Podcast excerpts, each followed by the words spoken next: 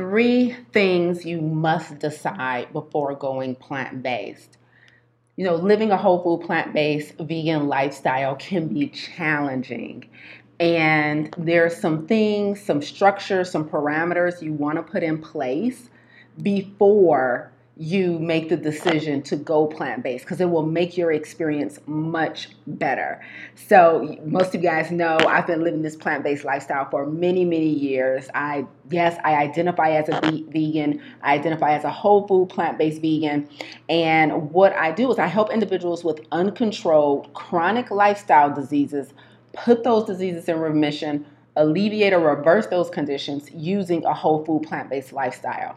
But sometimes when individuals are trying the plant based thing, they don't make some significant choices beforehand, and it sends them down this spiral where they're unsuccessful, they're unhappy, they're not satisfied with their food. So, really quickly, three things you must decide before adopting a whole food plant based lifestyle. Number one is what problem are you trying to solve? Like, why are you considering a plant based lifestyle in the first place?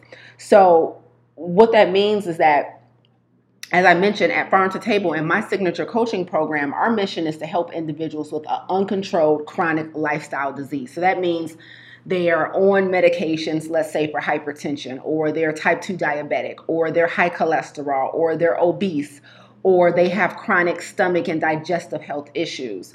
So, being very clear on why you're adopting a plant based lifestyle will help to navigate and steer your journey. It will help you to decide what structure is required in the journey. So, when individuals come to Farm to Table, for example, they have to be qualified to join Farm to Table, which means like during the application process, the suitability interview, we're asking questions to determine do you actually have an uncontrolled lifestyle disease?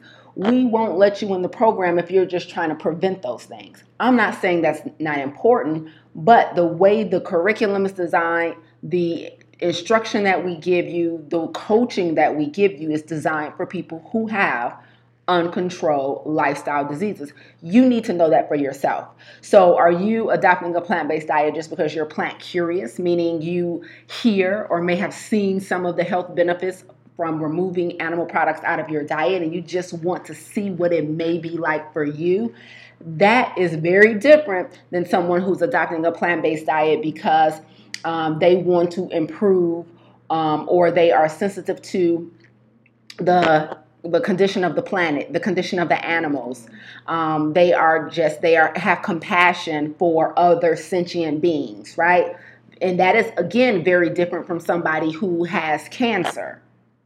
You know what I'm saying? It's very different for somebody who's in the middle of, the, of a health crisis and they are making the transition to a plant based diet um, to literally save their own life within, you know, the next several months or to get you know, avoid a, a, surgery or avoid having a lifelong condition that's not reversible.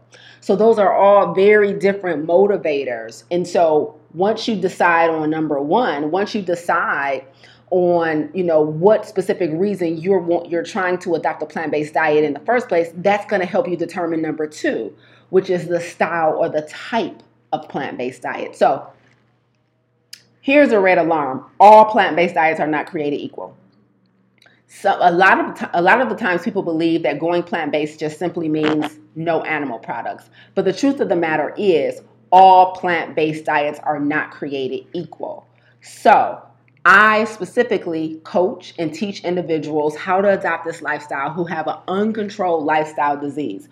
So, the way in which I teach plant based nutrition is going to be very different from a person who just teaches veganism and teaches people how to not consume animals that we have very two different motivators. So the second thing you need to decide is the style or type of plant-based diet you want to adopt based on number 1, which is based on the reason that you are adopting it in the first place. Are you just plant curious or are you literally trying to put cancer in remission? These are two very different styles of eating. So I'll give you an example. You know, in um, Farm to Table um, and at the Black Health Academy, my company, how we define, uh, for example, vegan versus plant based.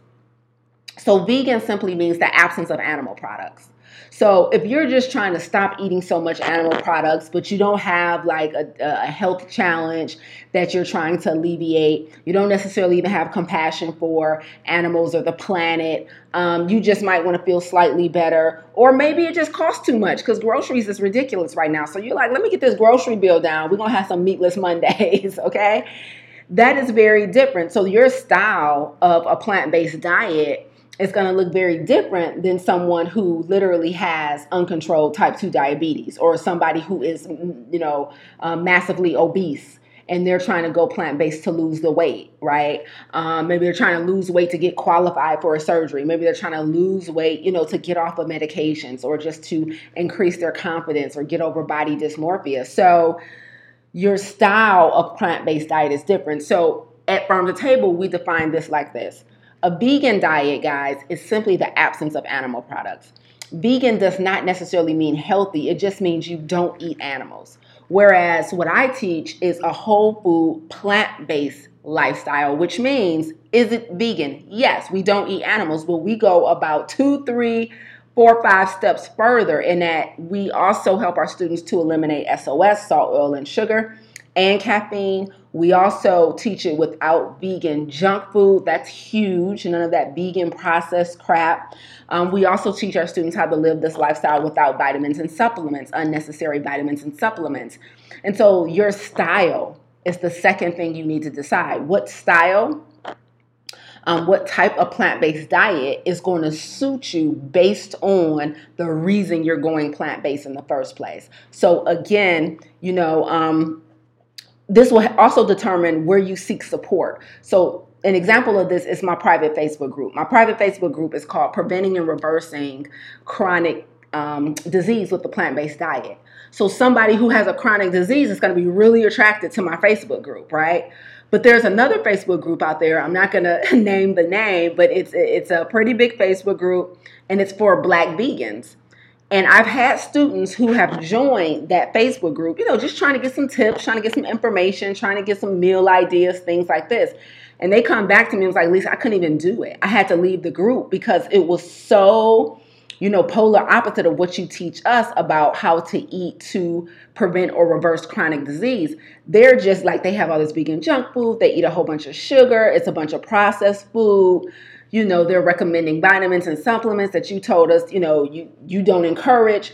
And so even though my group is technically vegan and that group is technically vegan there are two totally different cultures totally different. Like i've had several people come back and like they say you know they'll even try and correct some of the information that's in those groups. Not saying that the information is wrong but they'll say guys you know this isn't the healthiest way to be vegan, but they said just I gave up. I, it was just too much, right?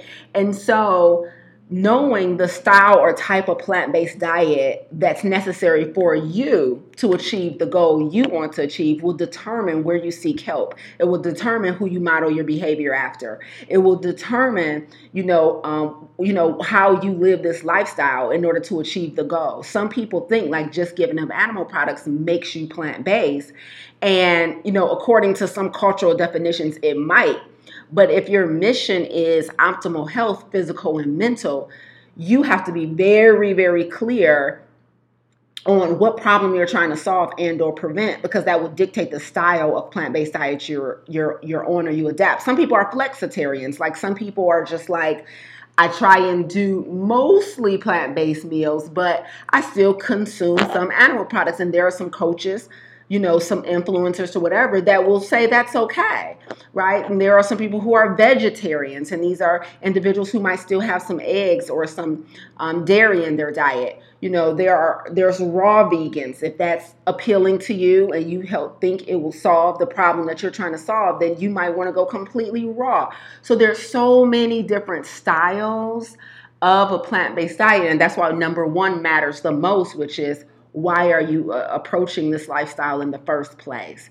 because knowing the problem you're trying to solve and or the problem you're trying to prevent will help you to determine number two which is the style of plant-based diet that needs to work best for you and then finally the third thing that you must determine before adopting a plant-based lifestyle is you have to be clear on your personal preferences and your historical behavior with your dietary lifestyle. So, what I mean by this is number one, you do not need to be miserable. Like being uh, on a plant based diet um, or just eating healthy, whatever, however you define eating healthy, does not come with the prerequisite to be miserable.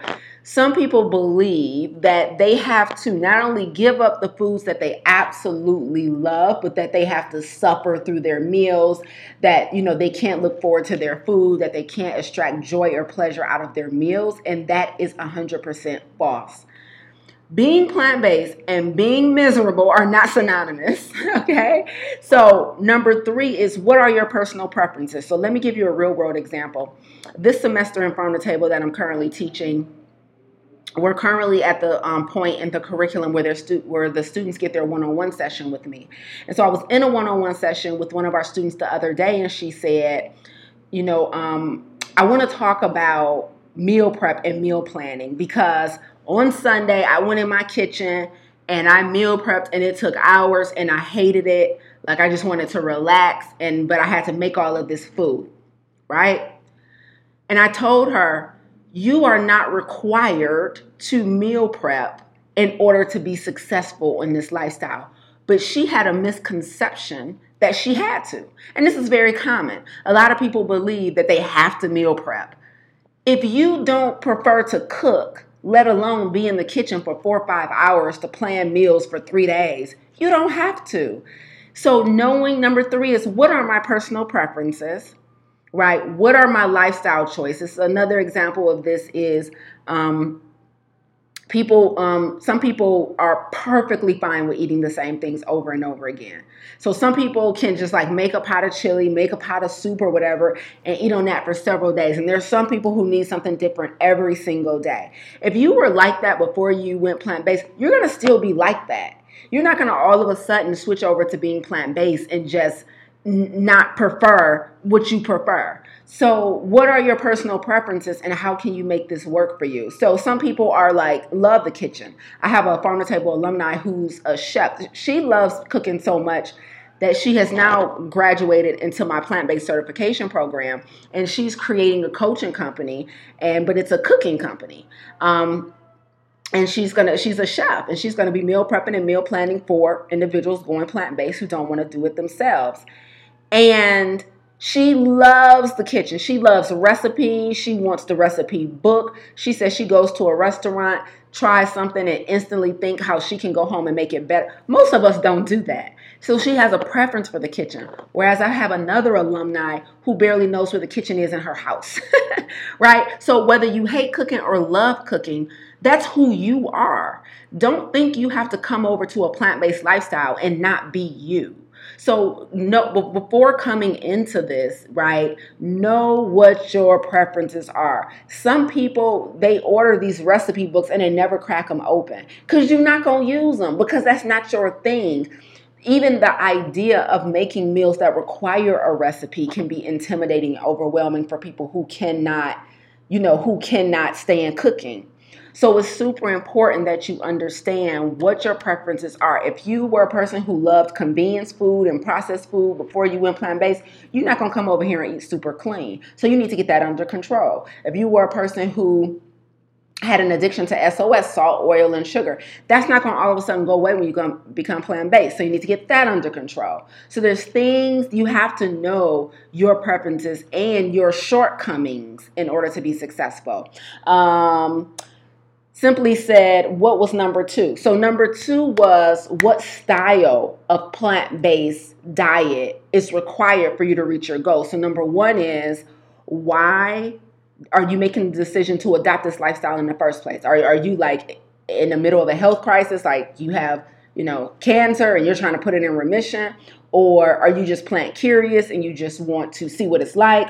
Or maybe it's a prevention thing. You know, I have some students who like I'm approaching the age where my parents died from heart disease and I don't want to succumb to that same fate, so I want to prevent this, so I want to try this plant-based thing because I heard it can help with that. Why? Why are you adopting this lifestyle? And then that will help you decide on number 2, which is the style of plant-based diet that is required for you to do that. Someone who has cancer, for example, is in the middle of battling cancer, they might even consider a raw vegan diet. I have a friend who did that. So she was very purposeful. She sought out this diet because she had breast cancer and she decided to go raw vegan because, you know, after doing her research, she determined that that was the most powerful way to reduce her tumor. And it worked.